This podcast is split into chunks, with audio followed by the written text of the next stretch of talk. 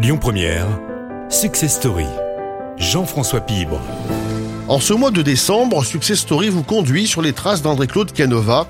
En 1976, ce Lyonnais né sur le plateau de la Croix-Rousse fonde la maison éponyme spécialisée dans la soirée de luxe. Dans les épisodes précédents, nous avons retracé les débuts de son aventure et ses premières réussites. Place cette semaine à ce que l'on pourrait intituler l'aboutissement.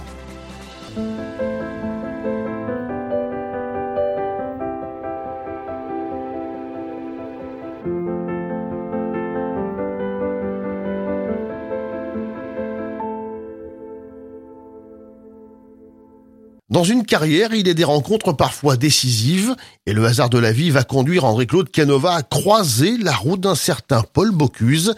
Monsieur Paul va lui ouvrir les portes de l'international et il deviendra à ce titre l'un des ambassadeurs de la région aux quatre coins de la planète.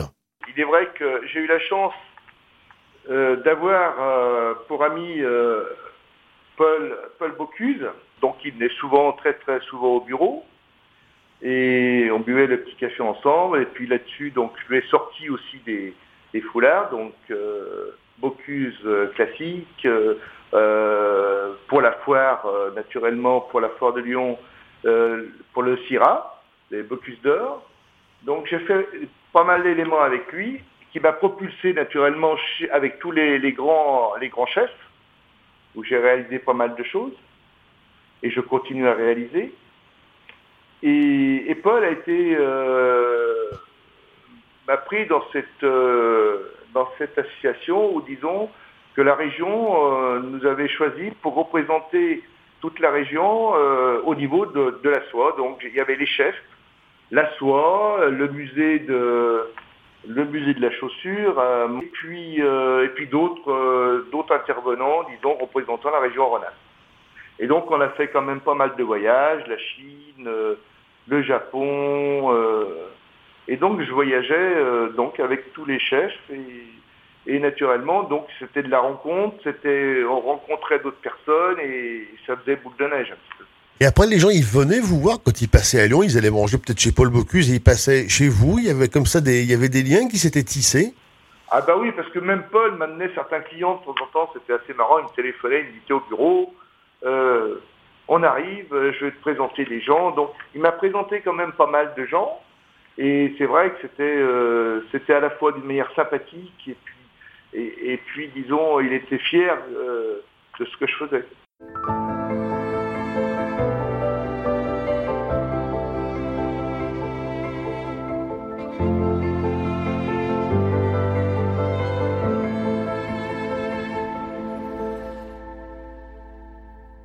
Côtoyer les grands de ce monde n'est pas une finalité. Pour accompagner son développement, André-Claude Canova va investir et innover au début des années 90 en créant dans l'Ain une usine unique en France.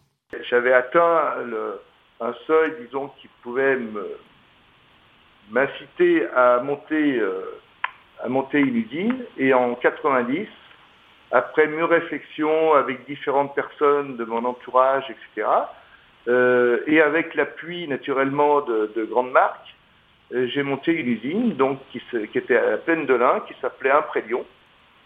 Un Près Lyon, vous voyez euh, le jeu de mots. Et naturellement, on faisait toutes nos fabrications sur place. Alors là, on avait, on a eu pendant trois ans, donc Hermès avait un surplus de production, et donc on travaillait pour Hermès et pendant trois ans, on a eu deux tables d'impression de 105 mètres de long, ce qui était innovant dans le, dans le domaine, parce que les tables d'impression, en principe, c'est 40 mètres, 60 euh, mètres, etc., mais ça va guère au-delà.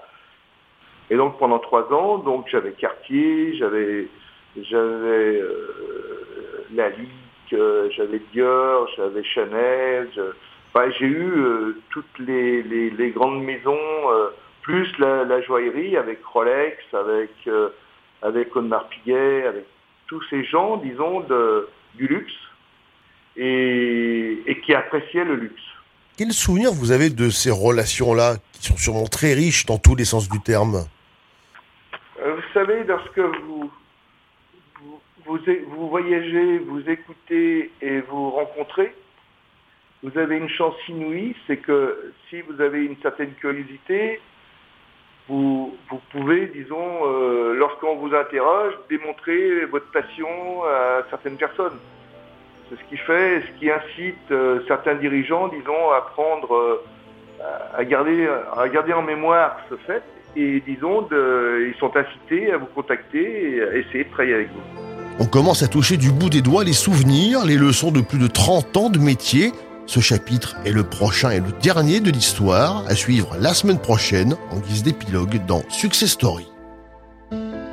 C'était Success Story avec Sixième Sens Immobilier, l'immobilier à haute valeur partagée.